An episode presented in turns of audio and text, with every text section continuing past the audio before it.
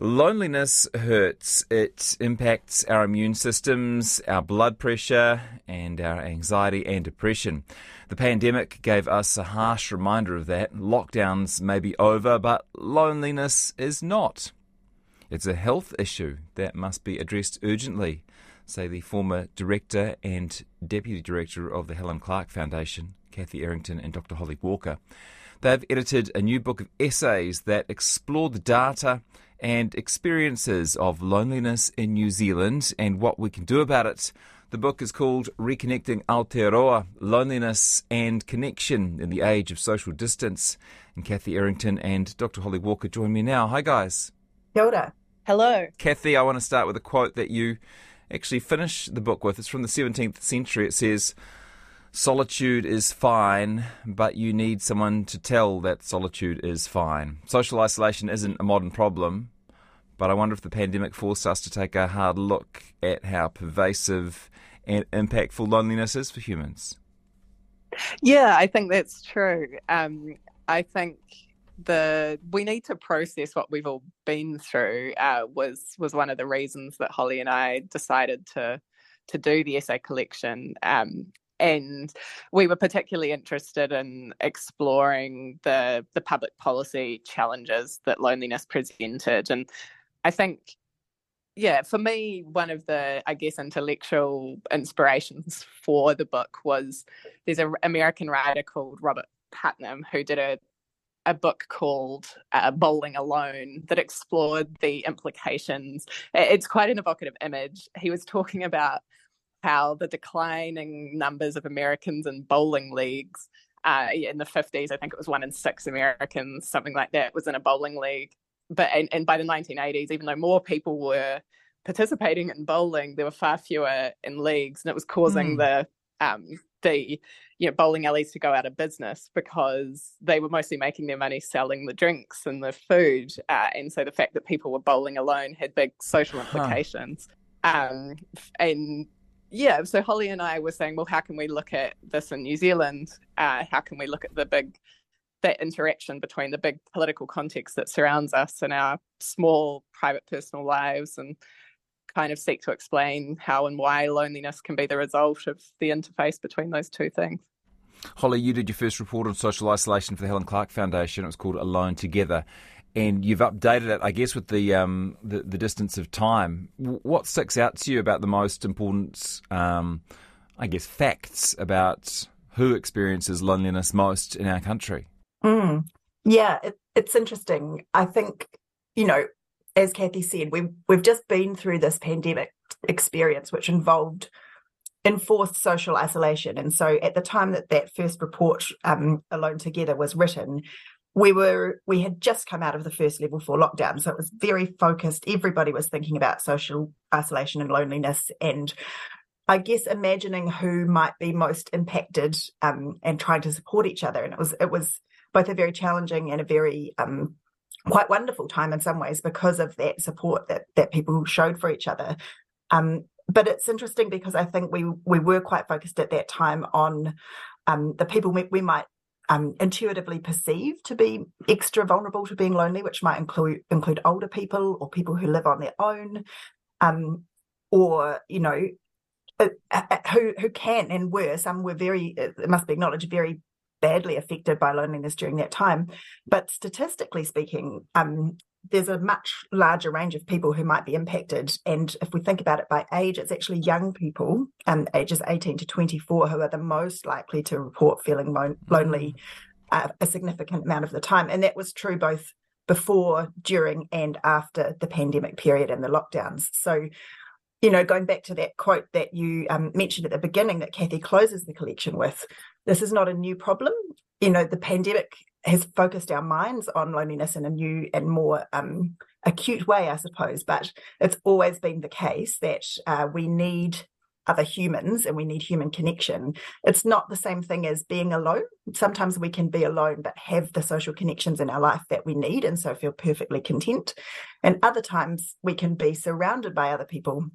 But if we don't have the type of connection and the depth of connection that we need with others, we can still feel very lonely. And I think that's probably the case with a lot of young people. Um, as well as others who who are more likely to experience that. Is our experience of loneliness in Aotearoa, New Zealand, different from other countries? I think there are probably some aspects of our life and our culture here that either amplify it or reduce it. Um, but but the trend, certainly in terms of age, that trend that I've just mentioned is mirrored largely throughout the world. Um, it's interesting to look at it through a cultural lens. Uh, one of so just to to backtrack, I guess a little bit, that some of the research that informed this essay collection that we published at the foundation uh, used survey data from Statistics New Zealand to look at self-reported loneliness amongst different groups of the population, and it was really interesting to see that, for example. Um, new new migrants were very likely to report feeling very lonely, and mm. that was particularly so during the pandemic. And you can imagine why, given many um, people were at that time separated from their family if they had migrated mm. here. Those, those issues are well known, of course, and then were unable to connect with their family for a long period of time. Um, different ethnic groups also more likely than others to report feeling lonely. Interestingly, Pacific people among the least likely to report feeling lonely. I think more research is required to to tease out the nuances of that, but one might perhaps posit, um, you know, very strong collective uh, extended family networks and church yeah. networks could have something to do with that. So I think there are aspects of our particular cultural makeup in, in Aotearoa New Zealand that may impact the flavour of our loneliness experience, but I think as a general rule, the trend is something that's being experienced internationally. Uh, Kathy, and I could, could yeah. just add on on that cultural issue um, that Holly was discussing there. There's a really uh, interesting essay in the collection by Dr. Luke Fitzmaurice Brown that ad- addresses the impact of disconnection from whakapapa and then his own journey of reconnection with his iwi up north and his experiences during the the COVID checkpoints that were in place. Um, so so yeah, there is a there's an essay in the collection that particularly comes to mind on on that topic.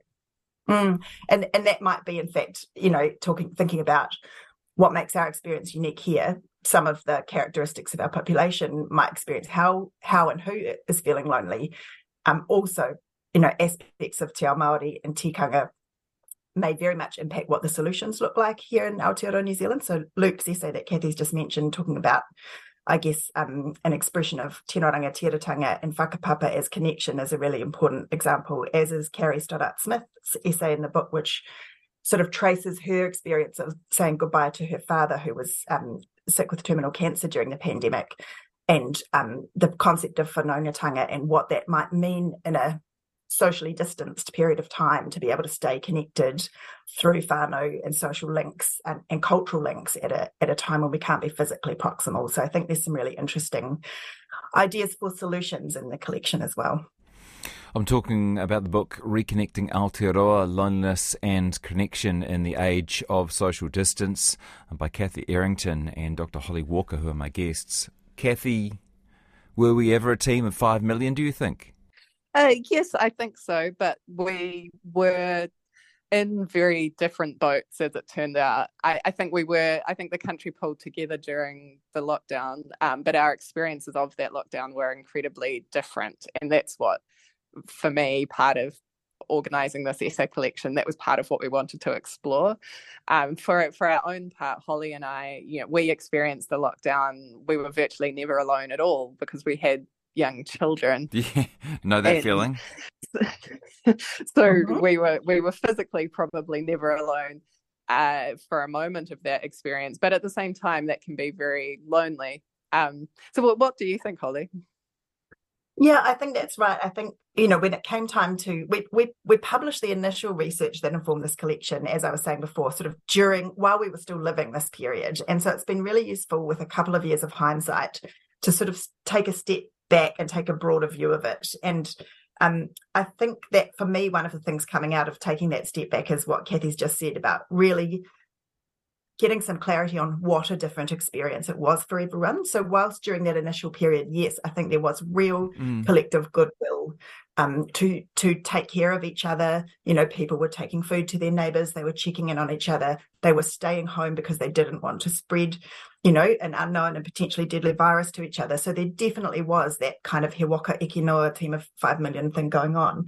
But nobody's experience of that period was the same. You know, it was, as Kathy was saying, really, really different if you were a parent of young children than if you were a person, an older person living alone, than if you were a disabled person. You know, I, I know, and there's an essay in the collection by um, Kiki Van Newtown who talks about um, disability and medical fragility, who actually found that initial period incredibly empowering and connecting because hers was a family that that had begun isolating much earlier than everybody else because they were very concerned about risk before you know we all got there.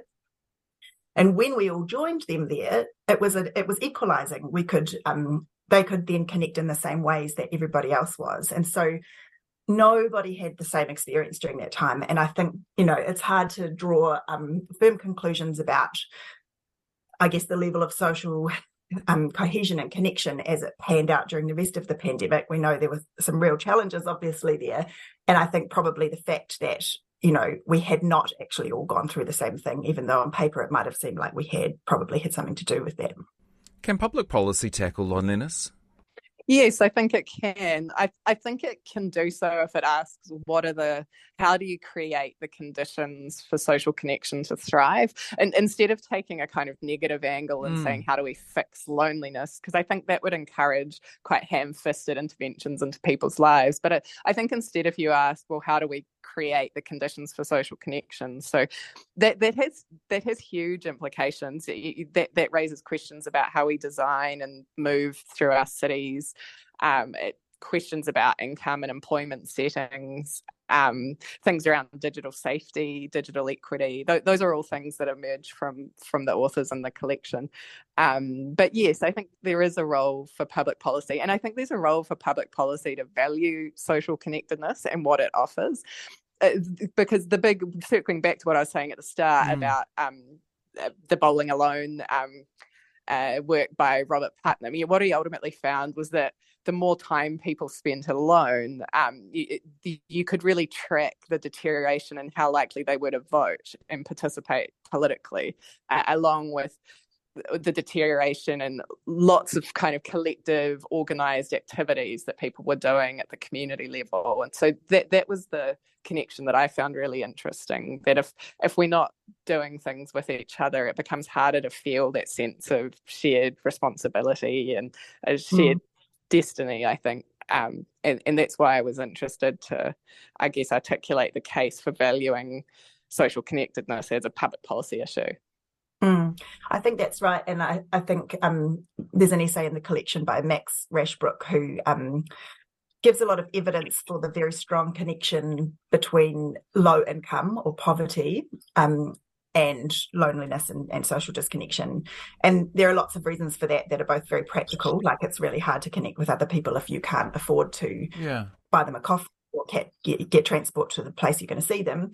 But also, um, because of the kind of cumulative, I guess, toxic um, experience that living on a very low income can be for your well-being overall. Um, and Max's conclusion, he cites some UK research uh, where they did some survey data looking at public attitudes towards poverty and what is it to be poor and what is it to be lonely and what are the solutions to these things um, and found that the more we talked about it the more it was discussed in public that things like being able to attend a birthday party or being able to invite people to your home and cook for them are they those should be included in the list of things that make us quote unquote poor or not because those are really critical parts of the human experience. And the more that's discussed in the public arena, the more support there is for that kind of thinking about what it means to, I guess, be able to participate fully in society. So, to circle back to your question for Kathy, um, Jesse, I think it really does behove us to think about this as a public policy issue because it, th- those things are public policy solutions, right? Do we have our income settings right? Do we have our employment settings right? Are we um, have we are we ensuring equity in our society, when we do that, that creates the conditions for social connection and that creates people who are kind of well and happy and thriving and able to contribute fully in their in their communities. There's plenty of evidence for personal actions, the impact they can have in the book as well. Um, Max's um, uh, essay about poverty is a great one. There's Susan Strongman writing about her mother, her mother who used to go to McDonald's for a two dollar flat whites just for um, the human company, and she writes about the small acts of kindness that had such an impact on her mother.